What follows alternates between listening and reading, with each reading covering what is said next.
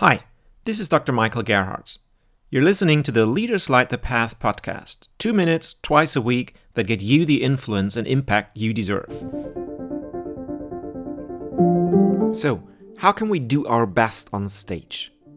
Well, by not trying to do our best. Sounds absurd, but it's true. Well, let me explain. The problem with trying to do our best is that we might be too busy doing our best.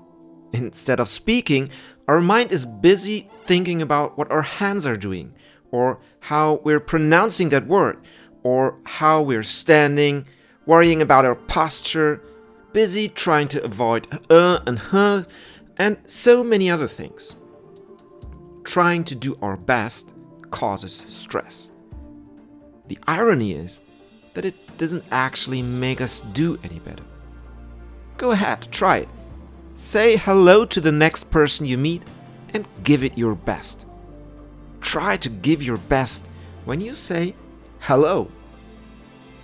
Sounds pretty strange, doesn't it? Somehow artificial, stiff, unnatural. If you had just said it, if you had just said hello, it would have sounded so much more natural, so much more pleasant for the other person. Giving our audience the best is a much better approach than giving our best, because it is a more appropriate perspective. When we are concerned with our best, we are concerned with ourselves. When, however, we are concerned with the best, we are concerned with the cause. Give your audience the best you have to offer valuable knowledge, interesting insights, inspiring outlooks. But don't worry about yourself on stage so much. Sure, practice beforehand, prepare well. Ask yourself whether the content is actually exciting. Practice even more and get yourself a coach.